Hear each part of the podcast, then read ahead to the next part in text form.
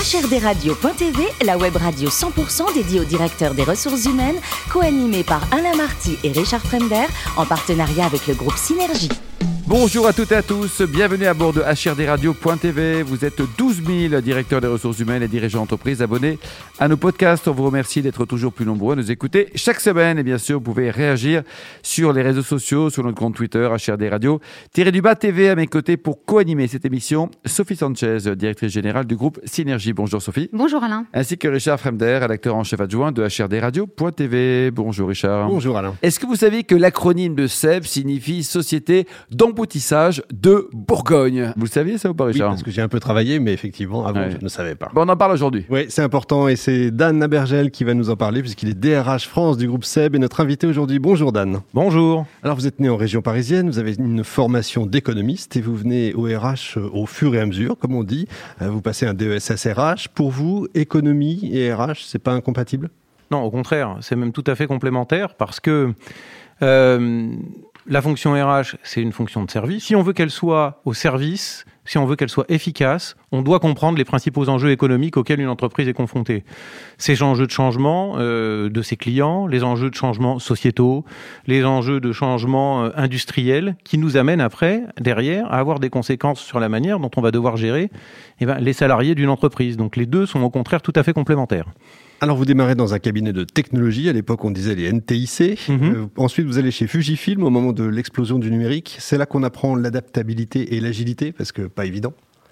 Oui, parce que c'était en plus à la période où on est passé euh, la pellicule argentique que certains ont dû connaître euh, au tout numérique. Et c'était une période où ça avait été tout à fait anticipé par l'entreprise.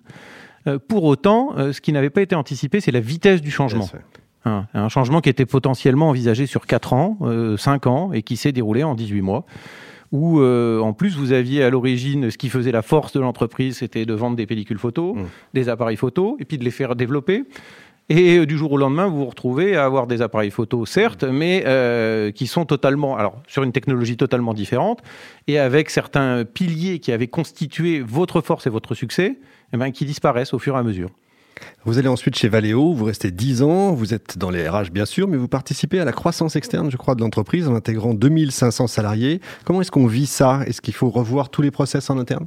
Tout dépend de la manière dont vous souhaitez intégrer une entreprise. Euh, la question, elle est de quand vous achetez euh, ou quand vous allez, vous êtes dans une situation d'acquisition.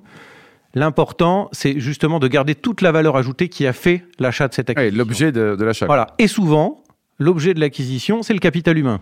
Donc c'est extrêmement important de savoir le conserver et de pouvoir le développer. Et c'est à partir de ce moment-là que sur cette réflexion-là, vous mettez en place bah, un certain nombre, bah, soit d'outils, soit de modes de fonctionnement, soit d'organisation, qui vous permettent derrière eh bah, d'en tirer le meilleur.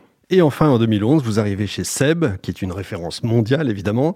Qu'est-ce qui vous a attiré Tout simplement parce que Seb, c'est bien? Il fallait la placer quand même. oui, euh, Seb, c'est bien, mais ce qui est assez extraordinaire dans cette entreprise, c'est que euh, on ne soupçonne pas toujours les domaines qu'elle peut recouvrir. Bah, tout le monde connaît la cocotte minute, Bien effectivement. Un des piliers fondateurs de l'entreprise, puisque société d'emboutissage de Bourgogne, donc, euh, mais qui après a continué de se développer avec des marques qui sont extrêmement connues.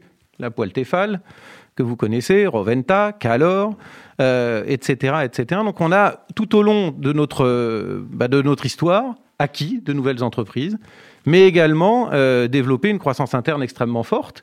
Euh, ce qui veut dire que euh, l'attirance d'une entreprise comme celle-là, c'est son mouvement, c'est sa capacité à continuer de progresser, d'innover. Euh, de se développer et tout ça bah, avec tout en gardant un certain nombre de valeurs auxquelles nous sommes très accrochés et dont l'humain est une des premières.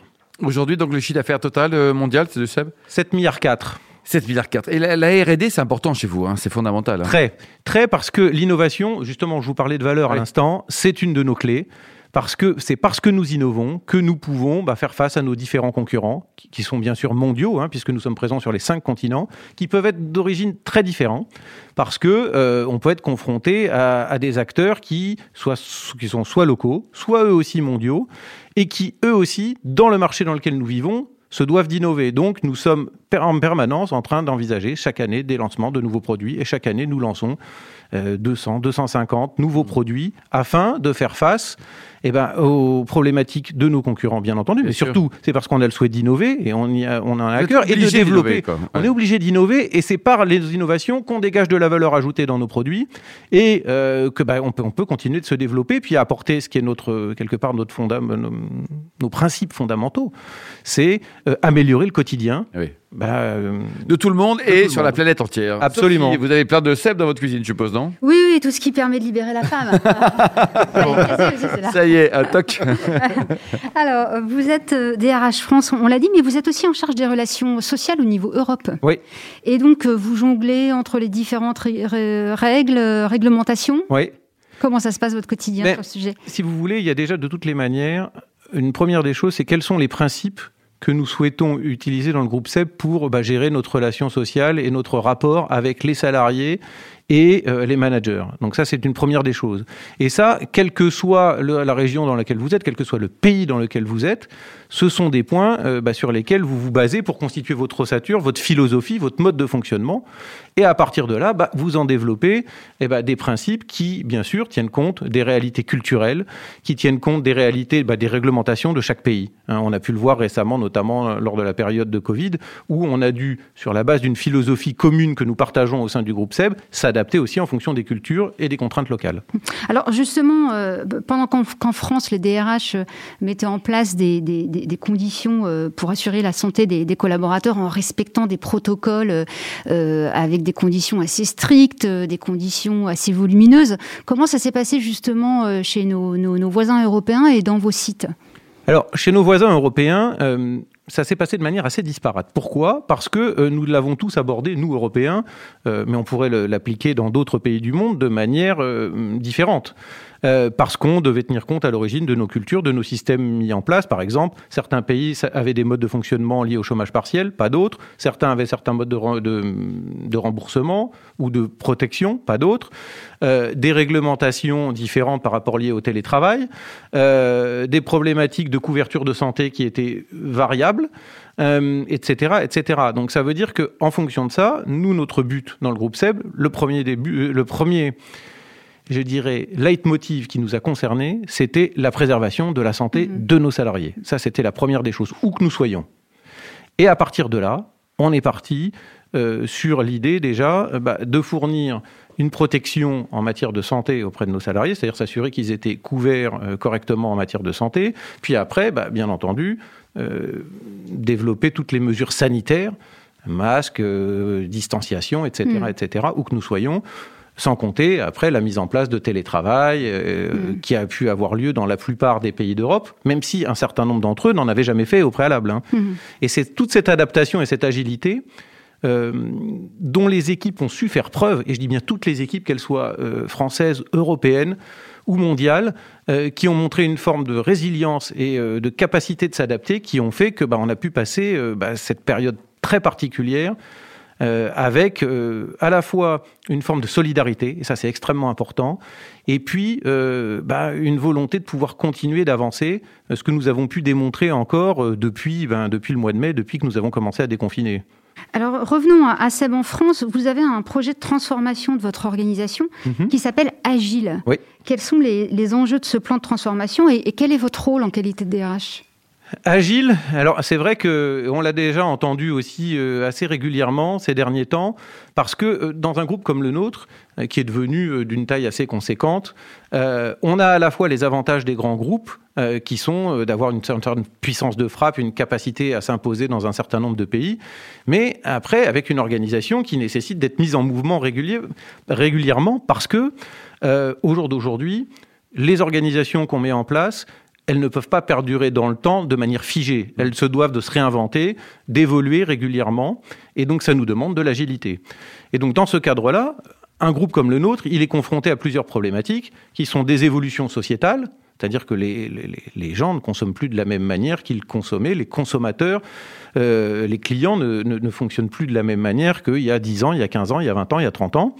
Euh, ça nous demande aussi euh, bah, de travailler sur euh, l'adaptation aussi à nos distributeurs, puisqu'on passe beaucoup par des distributeurs. nos distributeurs qui étaient avant des, des, distributeurs assez classiques, comme la grande distribution, les grandes surfaces spécialisées. Dorénavant, bah, bien sûr, vous savez, on a des grands acteurs du e-commerce, nos propres magasins, la capacité à livrer à partir de notre, nos propres sites. Et tout ça, ce sont des changements de mode de fonctionnement. Euh, et vous livrez pas de la même manière, par exemple, et vous ne, ne fournissez pas vos clients et vos consommateurs de la même manière que euh, si vous aviez un client unique avec un seul produit. Mm. Vous avez une diversité, c'est ce qu'on vous disait tout à l'heure, de produits, vous avez une diversité de gamme, vous avez aussi des diversités d'attentes. Et donc nous avons donc des enjeux d'adaptation euh, aux problématiques de nos clients, c'est-à-dire être capable de les livrer en temps et en heure et avec des modèles diversifiés pour qu'ils puissent eux-mêmes se différencier. Et que ça marche. Et que ça marche donc des problématiques industrielles, parce qu'il faut adapter vos usines hmm. et euh, toute votre chaîne de fonctionnement, c'est-à-dire toute votre supply chain à ce mode, euh, je dirais, du, début à la fin, c'est-à-dire de, on commence à approvisionner et puis après on livre chez le client en temps et en heure le bon produit, celui qu'on souhaitait. C'est avoir des organisations qui changent extrêmement régulièrement, c'est être capable d'intégrer puisque nous avons une politique d'acquisition assez régulière, d'intégrer nos acquisitions et comme je vous le disais tout à l'heure, d'en tirer le meilleur parti et nous de leur amener euh, les forces du groupe SEB pour que les synergies soient les plus flagrantes. C'est euh, tous ces enjeux d'efficacité interne aussi, également, parce que euh, quand vous travaillez dans une organisation comme la nôtre, bah, elle se doit de se réadapter, elle se doit de mieux s'organiser. Et euh, c'est quelque part une réinvention permanente. Hmm. Voilà. Alors, Seb est, très investi également en faveur de l'emploi des, jeunes et à ce titre, votre population d'alternants dépasse les 5% euh, réglementaires. Sur quel métier intégrez-vous en alternance et est-ce que vous arrivez à fidéliser ces jeunes? C'est vrai que c'est une politique que nous avons engagée il y a plusieurs années. Euh, de se dire que, et on l'a d'ailleurs matérialisé par voie d'accord également, pour montrer notre engagement fort et notre volonté de, de développer l'emploi des jeunes parce qu'on y voyait deux vertus. Une vertu, bien sûr, d'engagement sociétal, c'est-à-dire euh, l'expérience en entreprise est extrêmement valable pour pouvoir s'insérer sur le marché de l'emploi. Et puis, bien sûr, ça constitue notre premier vivier d'embauche mmh. sur, des, sur nos, nos métiers, on va dire, destinés aux jeunes diplômés. Et donc, on recrue, euh, notre apprentissage ou nos stages ou notre alternance se fait sur l'ensemble des métiers. Mm. Euh, on peut retrouver aussi bien un technicien en production que euh, un alternant au marketing, que un alternant en commerce ou en qualité ou en méthode ou en industrialisation. c'est l'ensemble des métiers du groupe qui sont concernés, donc qui vont bah, du, des diplômes d'entrée, hein, CAP, Bac Pro, jusqu'au Bac plus 5, mm. voire même des doctorants, puisqu'on a aussi des contrats cifres. Donc là, on pousse même le, plus loin, vers des, notions de recherche. Mm. Donc on balaye l'ensemble du spectre. Mm. Et donc notre but, il est de transformer à peu près, c'est ce que nous avons fait l'année dernière, euh, entre un tiers à 40% des alternants, en salariés à la fin d'eux. Oui. Vous y arrivez? Oui. Bravo. Sophie Enfin, la RSE est au cœur des, des, préoccupations du groupe SEB et, depuis des années, ça fait par exemple déjà dix ans que vous proposez aux consommateurs de, de faire euh, réparer leurs produits ou, dernièrement vous avez décidé de, de, développer des produits pour les seniors ou des personnes ayant euh, des handicaps. Ce ne sont pas des, des, paroles, euh, des paroles en l'air, la RSE chez vous? Non, la RSE, et je pense que c'est important de le préciser, dans le groupe SEB, on, a d'abord et avant tout souhaité lui donner du fond. Mmh.